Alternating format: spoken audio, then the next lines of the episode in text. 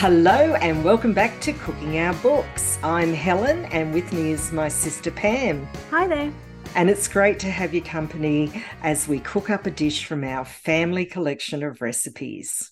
So firstly, Pam, I need to say up front that we've based this podcast on working our way through our mum's recipe albums, picking a recipe from each consecutive cookbook that she pulled together. However, for this episode, to align with our Christmas time coming up, we've actually skipped ahead a couple of the books to revisit a recipe that we first highlighted back in our previous episode nine, which was uh, the chili con carne. See, remember, I remember you said You've it like that. You've got a good memory. You've got a good memory, Helen. Better than me. No, that was good. This was right at the time that King Charles's coronation was occurring, and we were delving into royal-related recipes in the cookbooks. And this is just a little bit of what we said at the time. Queen Elizabeth, we've got her Christmas cake recipe, and it's called Missus McKee's Christmas Cake. And Missus McKee was apparently one of the Queen's former chefs, and we're talking well back in probably the sixties. So you can't really find many references to her now, but her Christmas cake recipe is there, and it says that's the cake that she used to make the Queen. So, Pam, after listening to that, this is how I think our fascination in Missus McKee was born. Pam, you being the super sleuth that you are, you managed to track down and buy for me Missus McKee's original The Royal Cookery Book in Colour for my birthday this year. And what a surprise that was. The book was originally published in nineteen sixty-four and then again in nineteen eighty-three, which is the version that you lovingly got me for my birthday. And look, what an amazing book and such an interesting read as she delves into the daily life of cooking for royal. She really is a fascinating person, and sometimes one little tidbit can open up something for you. And I think when we originally saw this giant cutout of the Queen's Christmas cake in the original cookbook, it did intrigue us. And who was this woman who ran the royal household, the cooking, for so long? And uh, she has actually got such a fascinating backstory, and I'm so pleased that I managed to track down the cookbook because there's a practical reason for that as well, which you'll tell us in a minute. But come to in a minute, yeah. It comes with some beautiful writing, doesn't it? This oh, monumental yeah. volume of recipes. And I know that yeah. me and you sh- over Christmas shared some of that story. Yeah, yeah, absolutely. Look, and, and you were right. I mean, it wasn't just a cookbook. There was some backstory, some history, anecdotal discussions around her time in the royal households, as there were many. You know, there was, I think, ultimately there was four or five mm. royal households that she cooked for. So yeah. it, just a fascinating read. So Missus McKee was a Swedish woman who came to England between World War One and World War Two at some stage in those intervening years, and she married an Englishman. She started as a young trainee cook in a huge castle in Sweden, which was basically a self-supporting estate. So all the animals, all the fruit and vegetables were all grown, slaughtered, harvested on that estate, and that was the food that they ate on the estate. And so, you know, with slaughtering of animals, salting them and freezing them, she learned how to use every part of an animal through that self-sustainment and uh, planting and harvesting fruit and vegetables, learning the art of pickling and bottling to again sustain them through those winter months.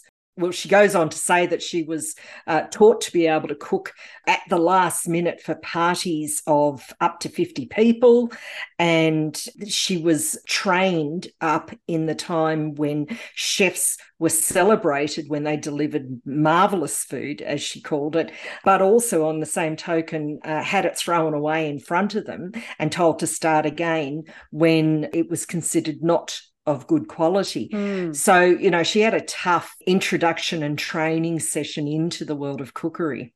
And I think more so, she, she really did have an amazing view of cooking. And I'll just read you an excerpt from the mm-hmm. introduction to her cookbook, where she states, Male chefs in the great houses I have known produce masterpieces of haute cuisine, magnificent in every way. But if you do not happen to like a particular dish, then that is considered to be your bad taste. However, your enjoyment of the food is not really the point. Is it or is it not a masterpiece? The chef queries anxiously. Whether or not you actually like it is another matter. This, I think, is the essential difference between the male and female approach to cooking. A man cooks with his head, whereas a woman cooks with her heart. And I just thought, what a what a very concise way of putting it. Mm. Um, and obviously it's not true for all male and female chefs, particularly in recent times.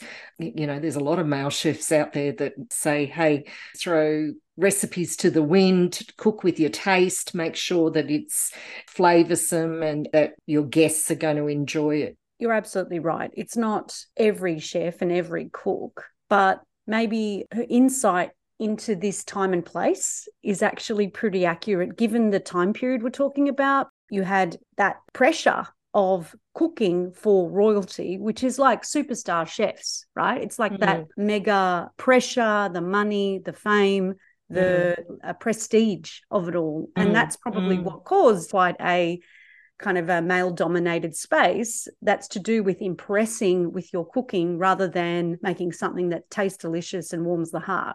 So mm. Mm. hopefully you yeah, try and get true. those two things together. But, yeah, she's it was probably quite a conservative uh, time and place that she's coming from. Yeah, very true, very true. So it goes on that um, after making her way to England, she ended up cooking uh, for the then Princess Elizabeth at Clarence House in nineteen fifty-one.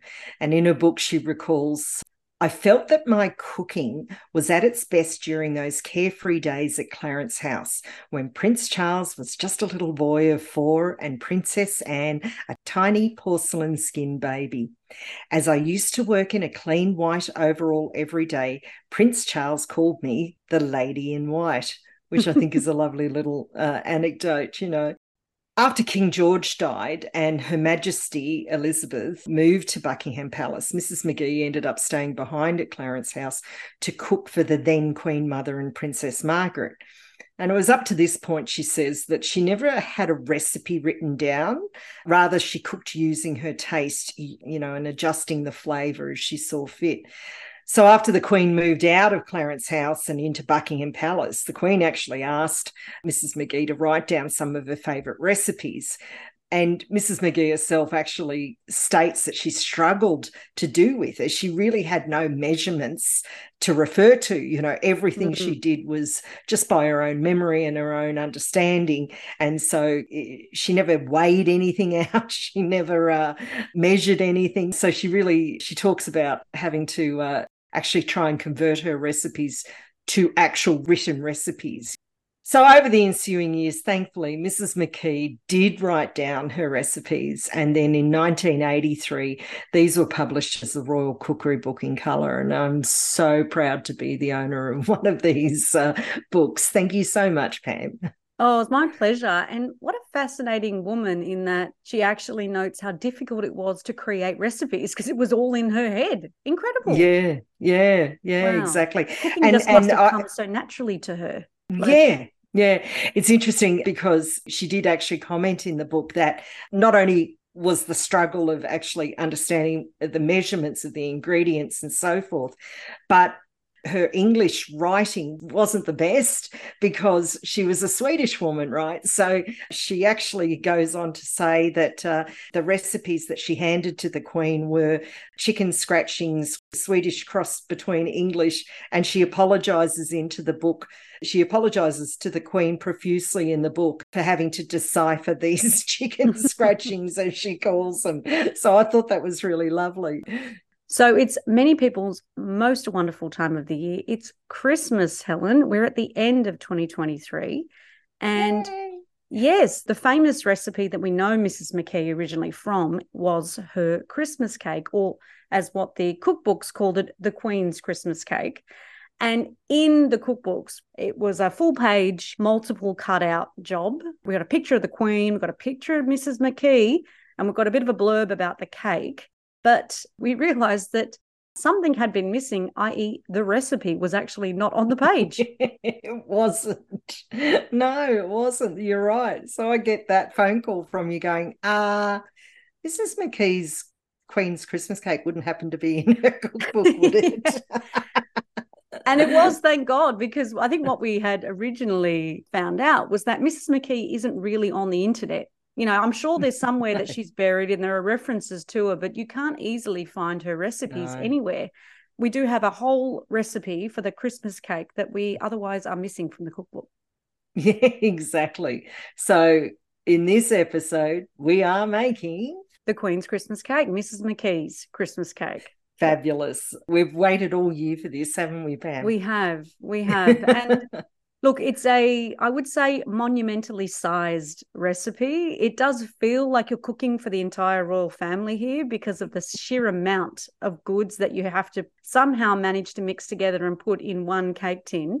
And that's half the battle here, I think, is just the size and volume of what you're dealing with. But I can definitely see this is the real deal. This is the cake that she used to make for the royal family. And I think she actually says in her blurb in the book that she made it many weeks ahead uh, mm. when they all possibly had a mega baking session for the festive season for the royals. They would get together in the kitchen and make all the puddings and cakes ahead of time. So they would just get stored and, you know, probably get more luscious as they were stored and wrapped up in the preceding weeks. Let's get to the ingredients. We are going to start out with half a kilo, five hundred grams of butter, same amount of caster sugar. You've got some orange marmalade in there, some black treacle, ten eggs separated, three quarters of a kilo of plain flour, and then you've got all your fruit. You've got half a kilo of currants, sultanas, two hundred fifty grams of stoned raisins, some candied peel, and then your flavourings, nutmeg, salt, vanilla essence, almond essence, and some rum. Now, that's you've, huge. It's massive. Okay. I don't think you and I followed the exact nature of the fruits here, but we certainly followed the overall weight. And as yes. you pointed out, nearly one and a half kilos of fruit in this cake alone. One kilo if you combine the butter and the sugar, and three quarters of a kilo of flour. Goodness me. Oh, oh, it was enormous. I, even with my largest mixing bowl, it was yeah. overflowing. This was an enormous volume of recipe ingredients, mm. enormous volume of ingredients. I would Don't. only say I felt for you, Helen, because I'm not sure whether you followed the recipe instructions exactly, but this is not a KitchenAid recipe. This is not a recipe that you use your industrial strength mixer. This is a mixer recipe that human beings have to do themselves. It is a bowl and it is a spoon. Did you use your KitchenAid? Did you bust it out? Well, can I just say I felt for you too, but for different reasons. Well, I don't have a KitchenAid but... to choose from, but yeah. So I did bust out the KitchenAid because I was buggered if I was going to mix up a kilo of butter and sugar by hand. That was never going to happen. So I did cream the butter and the sugar. You then need to add the yolks of the eggs into that mixture after you've creamed it. So I did all of that with the KitchenAid. You had a bit of mechanical help because that was a, a monster of a task. You know, oh, yeah. huge. I don't know how you did it. Where's the muscles?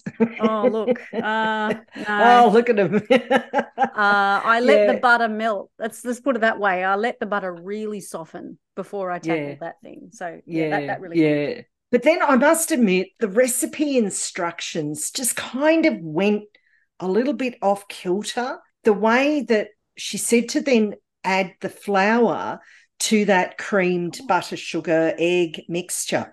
And it ended up with, you know, nearly three quarters of a kilo of flour. It ended up almost like a pastry dough because it was so dry because mm. the volume of cream-ish, wet-ish versus the flour just didn't equate. So it ended up really dry. So I didn't actually put all of the flour into the creamed mixture at the end. I ended up actually holding back about one hundred fifty grams of it, and I threw it in with the fruit because I thought if I put any more into there, I'm going to be rolling this pastry out.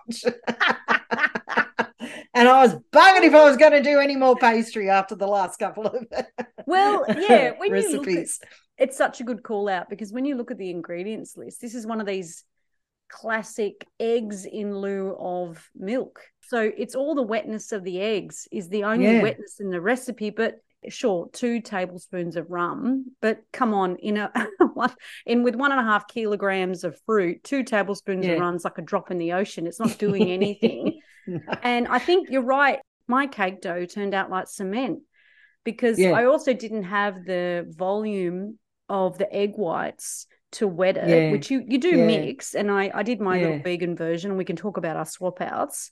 I actually followed this to the letter yeah. and you're smart. I, I should have done something like that because it was obviously too thick, too yes. rich. It was like yeah. cement yeah. for me. It was yeah. really rich. And without any pre-soaking of that fruit, that might have been the goer where you pre-soak yeah. this fruit, but none of this fruit is pre-soaked. It's This is meant no. to be a very light cake. It's not meant mm. to be, as she says in the description, it's not stodgy, dark cake. It's supposed to be mm. almost like a vanilla cake with lots and lots of fruit in it, mm. and understand that's where it was coming from. But, geez, imagine whipping ten eggs with just mm. a, a whisk. That's mm. that's a lot of mm. work too. So yes. Oh, no, and that's what I was thinking. With the ten egg whites, you needed to whip them to peaks separately. And right at the bitter end, after you've combined the, the cream, butter, sugar, yolky mixture with the fruit, right at the very end then is when you fold in those egg whites. But even trying to fold it in, the ingredients combined was so thick and heavy and dense, even though the cake itself actually does come out as a light fruit cake, right? It's really lovely. There's a lot of fruit in there, but it, it, it is a lighter cake. But even right at the end, trying to fold those egg whites in, oh, my Lord. My arms, that was killing me. Um, so, me yeah, yeah, yeah, it was massive. It was massive. So, all right. So, swap out. You and I always, you know, use a little bit of uh, discretion uh, around artistic uh, license. Some of the- By now we call it, Helen. Look, yeah, that's it.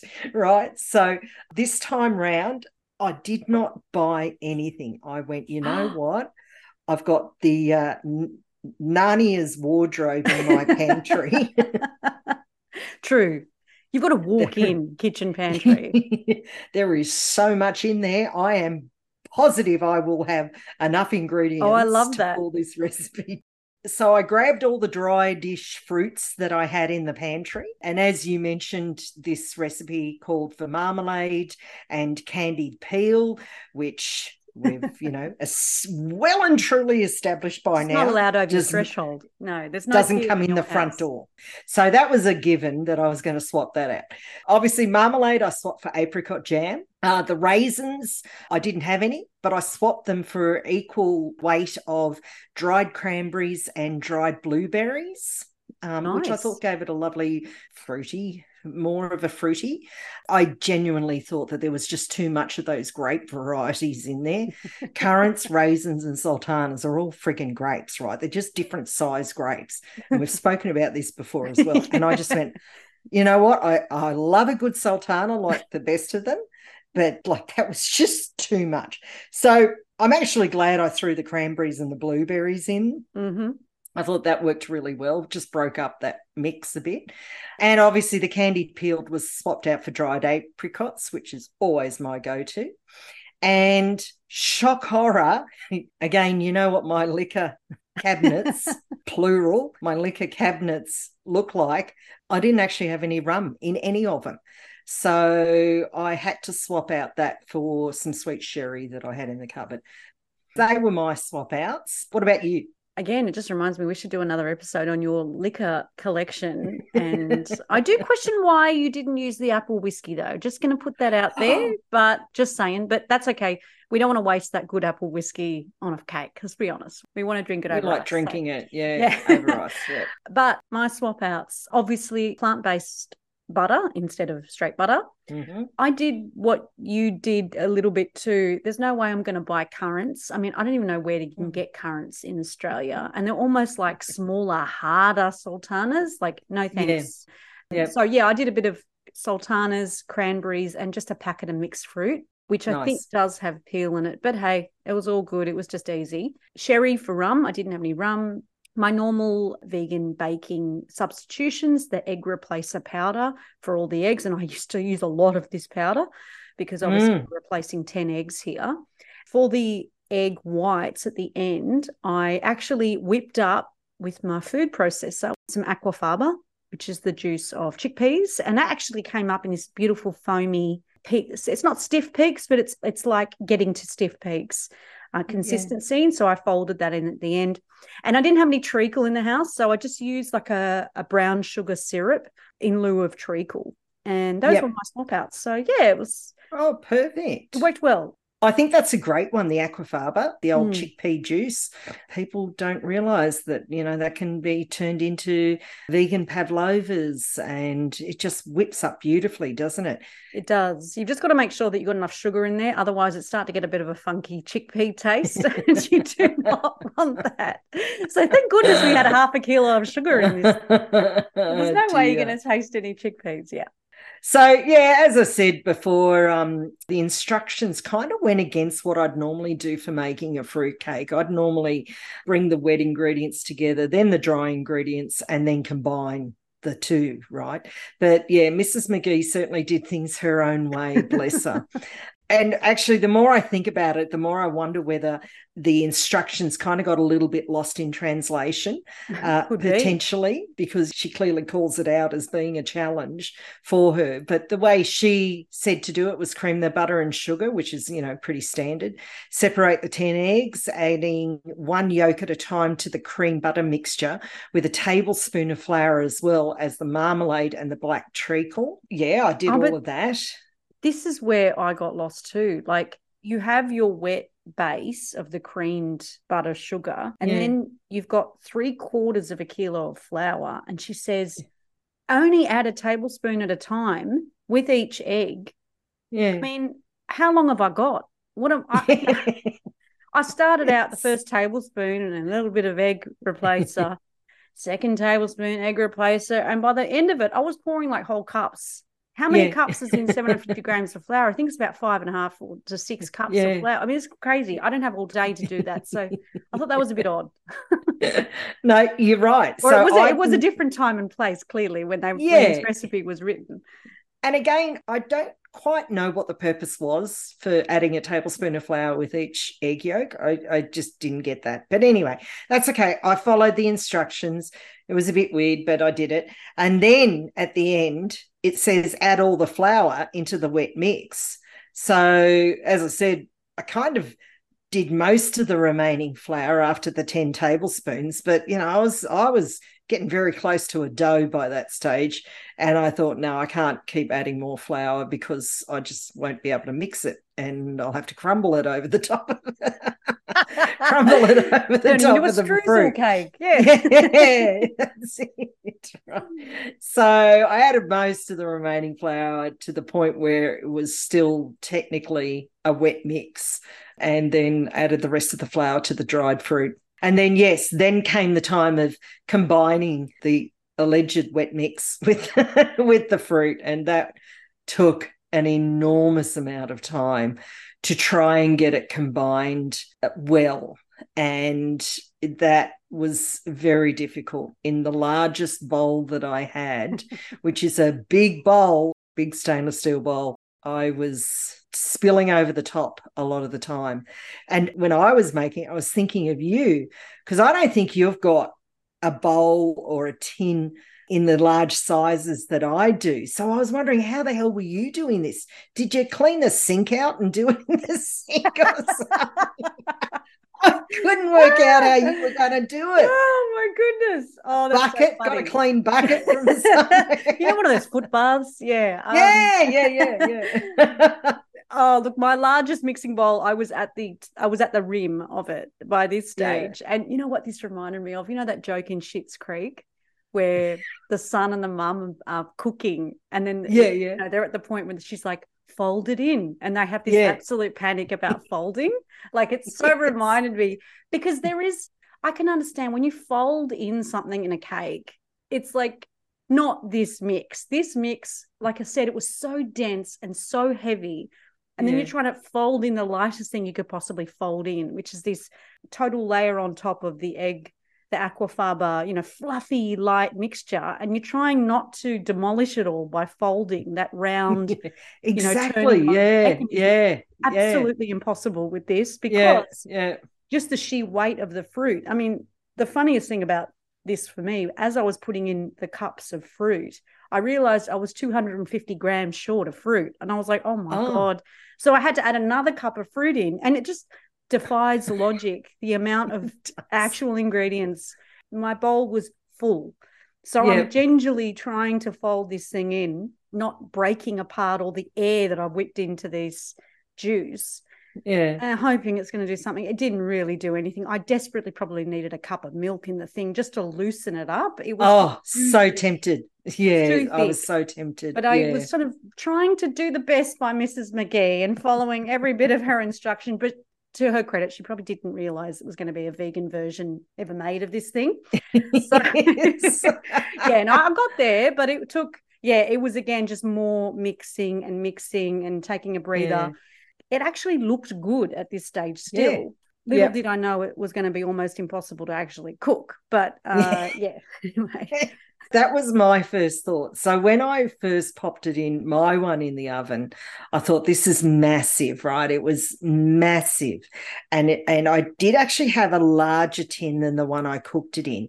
But the larger tin actually was enormous, and it's used generally for the base of a wedding cake.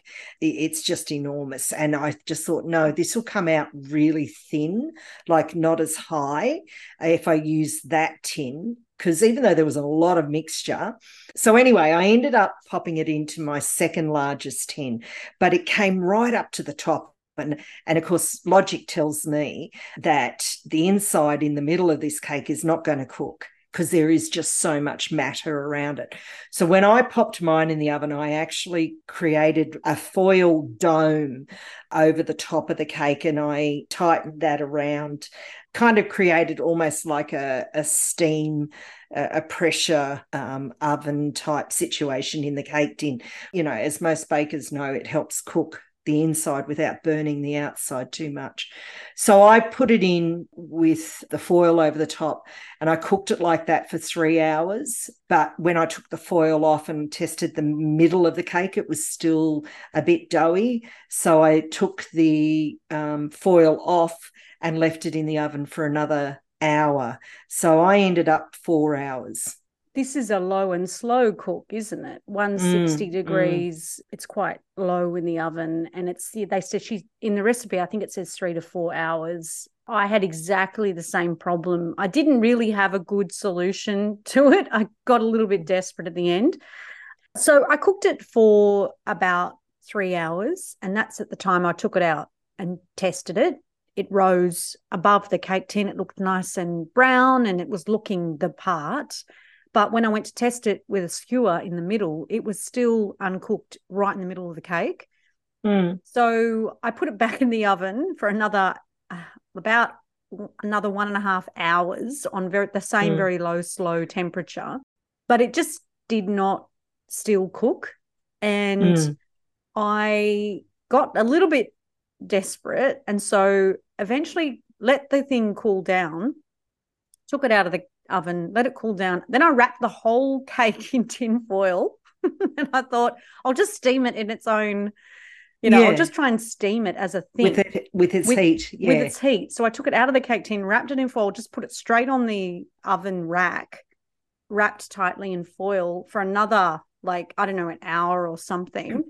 Wow. It just did not cook. I would say it was technically cooked all the way through, because I ended up cutting it and ate it, but it was like fudge, you know? It was yeah, like yeah. fudge in the middle. It wasn't a cake. It wasn't a crumbly cake. Yeah. It was super fudgy. So yeah, it, yeah. I didn't serve, and it doesn't matter anyway because it's vegan, actually, ironically. There was no kind of raw ingredient issues here, but yeah. It wasn't the texture that I wanted. It was, like you said, almost impossible. It was just never going to cook. It was just too yeah. heavy. There was, at that moment in the middle, all the fruit had kind of sunk and it was just way too dense for any of the batter to have enough, I guess, room to rise. And yeah. that's the way I saw it. So the outside was a bit too crisp too after all that baking. So it probably just didn't overall suit as a light fruitcake. It was not light. And yeah, yeah. I kept thinking, wow, when we talked about your slight difference in instruction, I should have done that. But also I probably should, just should have halved the amount of batter in the tin and done two cakes instead of one. Two cakes. Yeah. Probably would have yeah. worked. But then again, I loved the recipe. I just didn't end up having a cake that I could really enjoy, you know. Mm, it, the the mm. texture was not right. So yeah. mm. But did it taste nice? It did. I like this kind of Christmas cake. Yeah. I like yeah. a cake that's not too, she says, stodgy. It's not too dark and rich. There's yeah. a lot yep. of fruit here. And normally I'm a mega yeah. fruit lover. I love my sultanas. There was just way too much fruit here. Uh, yeah. And it was a lovely cake. It was very light on the flavourings, a little bit of essence, you know, a little bit of rum. I yeah. was thinking back to our sherried sultana cake that we made. Yes. Yeah. Loved that cake. You know why? Because we yes. pre-soaked those. That I fruit, know, right? Yeah. And they were yeah. plump and they were juicy. This yeah. was not that. And no. I wouldn't make this again, I don't think, because it just, no. it's, well, number one, it's way too big. Yeah. But yeah. even if I was going to make a cake for, like, I don't know, how how many people do you think this cake would actually oh, serve?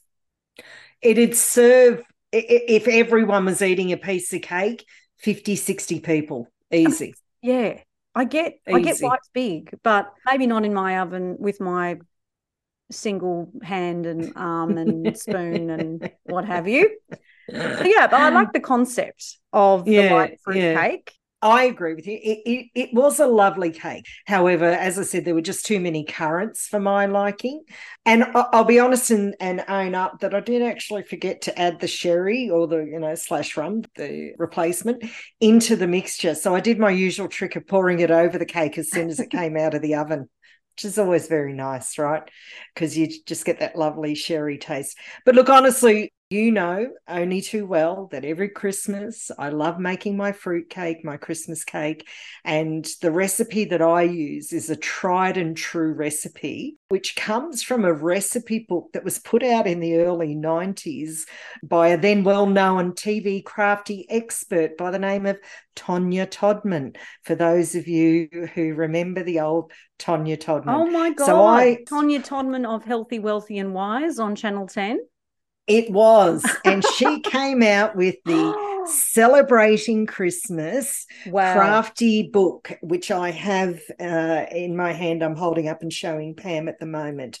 And in here was all sorts of crafts, arts and crafts that you can do, because the old Tonya Todman was a wonderful uh, arty, crafty lady on T V. She's almost like the Aussie Martha Stewart, wasn't she? She was, wasn't she? Before we knew, yeah. I don't think we even heard of Martha Stewart back then. Stewart, no, you're right. In this uh, Celebrating Christmas, a collection of great ideas from New Idea oh, down the New bottom. New Idea, okay. Yes, because she, I think she was a, a regular columnar in the New Idea magazine. But in this book, she has gifts. These are, rather than making craft gifts, you can do gifts from the kitchen. And this is her recipe for her Christmas cake, titled The Best Ever Christmas Cake. And I have used that recipe for years and years and years. It creates such a beautiful light Christmas cake, just divine. So, you know, whilst I won't make her, her cake this year because, you know, nearly three kilos of ingredients into this one, I'm done.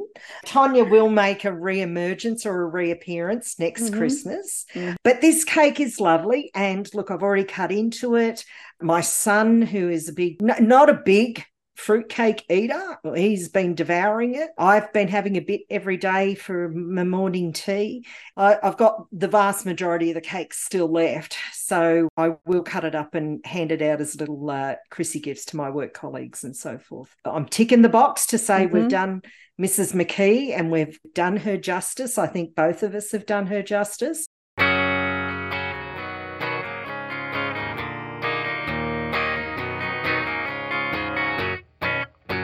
I wanted to talk about what references we have to Christmas recipes in the cookbooks, in the ten mega cookbooks that we're going through. And there are a lot, Helen, no doubt, because how many women's magazines do Christmas specials around this time of year? Heaps. Yeah. And they're yeah, always very heaps. popular. So if we go through, I counted about, ooh, if you're talking about recipes with the word Christmas in the title or recipes that are traditional Christmas things that you eat at this time of year, there's about twenty-five different recipes that we're talking about. We've got, you know, that actually surprises me. Mm-hmm. I thought there'd be more than that across the ten books. Look, it wasn't a scientific audit, but um, uh, but no, you're right. You, there's probably going to be yeah. more because yeah. if you take into account things like roasts or side dishes or turkeys, I didn't go there.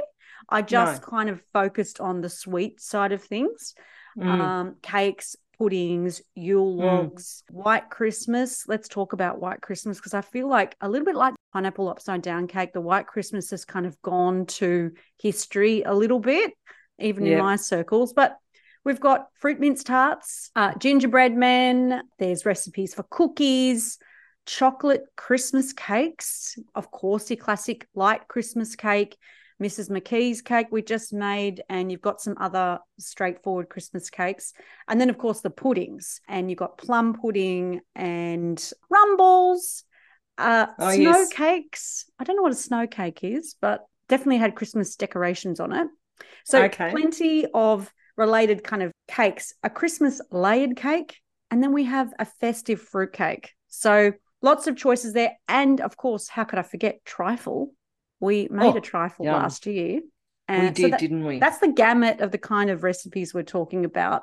The one thing I wanted to mention was just the full page of a magazine, and it's called How to Cook Ahead for Christmas. It's basically a full page of text from the chief cookery writer of the magazine, and she's just given all of her hot tips on how to get prepared for this time of the year.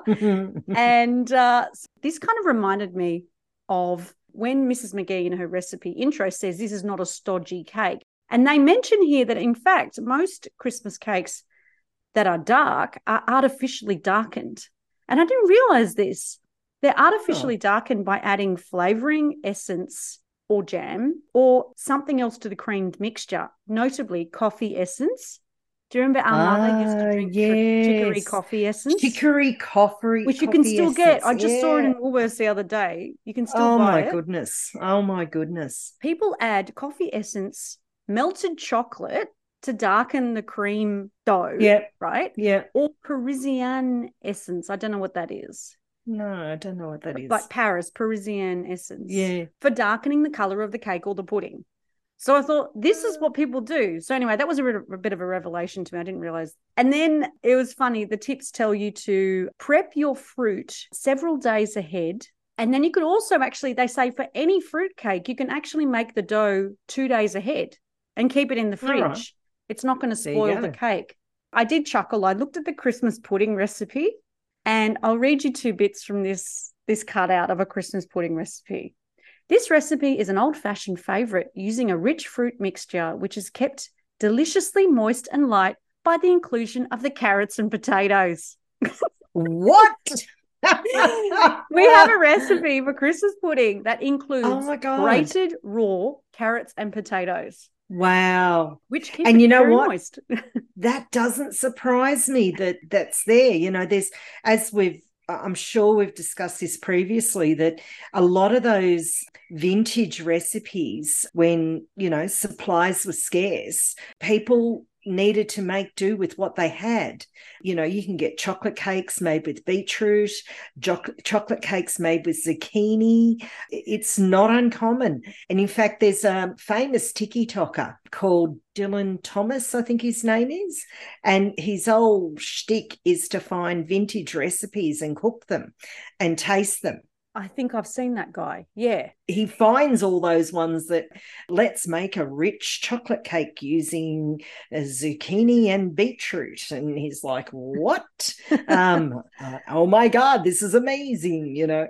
A lot of pudding recipes and I think Christmas cake, they include fresh breadcrumbs as like one of the main fillings. Yes. So yes. Maybe when flour wasn't that expensive, you'd actually also bulk the thing up with yeah. breadcrumbs. Breadcrumbs in the cookbook, stale breadcrumbs, you know, things like that. How to never waste, never throw anything out. True. Um, the other paragraph that I chuckled, listen to this. The pudding improves with keeping. It is a good idea to make up a large quantity of mixture and save some for next year. What? So, Helen, uh, oh no, cook, you're going to be doing two years of fruit mixture. Imagine, I mean, imagine that, like that, that person must have a deep freeze. Like, like just no, no, what I think that? Is the what short is answer. Helen? No, that's the no. one kilo of fruit bag I'm saving for next year's pudding. Anyway. Oh, and dear. Then can we just talk about, yes, White Christmas, the legend of White Christmas. Now, White yep. Christmas in our family was a very well-known thing yes. because it, I guess, is what you call The, one of the easiest recipes that a kid can make because it's yep. melt and mix, right? Yep. You melt, yep. you mix, you slap it into a tin, and there's not even any baking. It's just a freezer job. Yes, yes. The classic ingredients, we've got four different White Christmas recipes in the cookbooks. The basic ingredients, kofa, peel, glacé cherries, I think fruit mix, powdered milk, and rice bubbles. So you mix all those together. Why is White Christmas not a thing anymore? You know what? I actually think it is still a thing, but maybe not as much because we have a much more multicultural society. I equate to White Christmas being a very Anglo type of uh, vintage um, Christmas treat. Mm. Um, but in Australia nowadays, you know, we, we are highly multicultural, and our Christmas Out, those traditional Christmas dinners are are very much becoming a thing of the past, you know, um, uh, and likewise Christmas cooking and Christmas treats, uh, those Anglo Christmas treats um, uh, are not as seen as much because there's so much more variety out there of multicultural foods. I think White Christmas caters to a particular heritage taste mm-hmm. that is not going to translate to everyday Australians nowadays. That's my yeah. thoughts. Uh, look, I'm not complaining. I don't love kofa. I find it too rich, too oily. Yeah. It's not yeah. my... Yeah, and it doesn't keep well in the Australian summer because no, the thing has to be frozen, right? Frozen so... or refrigerated at minimum. Yeah, definitely. Yeah, yeah, yeah true. Yeah. True. Oh, that's yeah. just curious. But, but yeah. White Christmas, you can generally throw whatever you want into it. Of late, I've seen a few White Christmas recipes pop up online, and, you know, you can put in pistachios and pecans and chocolate chips and your dried fruits or your chopped up dried apricots, dried cherries. You can put in whatever is to your taste. I think that's the versatility of White Christmas, but you've still got that underlying base of kofa and the rice bubbles. And mm-hmm. you're right, unless you like that texture and taste of kofa, you know, a lot of Aussie kids back in the seventies and the eighties and the sixties, we were raised on rice crackles. No, well, is- chocolate crackles. Chocolate crackles. Chocolate crackles. That's it. Had to get there. Um, you know, we were raised on chocolate crackles and, you know, pardon the, the pun, but we cut our teeth on kofa through chocolate crackles um, at kids' birthday parties and things like that. But, I mean, when was the last time you saw a chocolate crackle at a kid's birthday party? Yeah, I, I know. They're no longer a thing, are they? You seem to make kind of like school fates, don't you? Yeah, occasionally. yeah, occasionally, but not mm. a lot. But, mm. um, yeah, kofa's not a, a product that is, I would say, is widely used anymore. I could True. be wrong, but it's not a product I think is widely used anymore. But look, Pam, that was great. I one hundred percent agree with you. I'm glad we've got Missus McKee's royal Christmas cake done and dusted. But I do want to say a huge thank you to Missus McKee. She was a pioneer in uh, from a Swedish woman establishing very English, traditional English cooking. I think it was lovely. And, you know, just for sharing her insights and her recipes with the world. Uh, she is no longer with us, but her insights into an era now gone is such a treasure and something that uh, I'm glad we're honouring in our own little way. So thank you. You can find the original recipe and our pictures at our Instagram. Our theme music is by Josh Woodward. Bye for now. Bye. And Merry Christmas. Merry Christmas.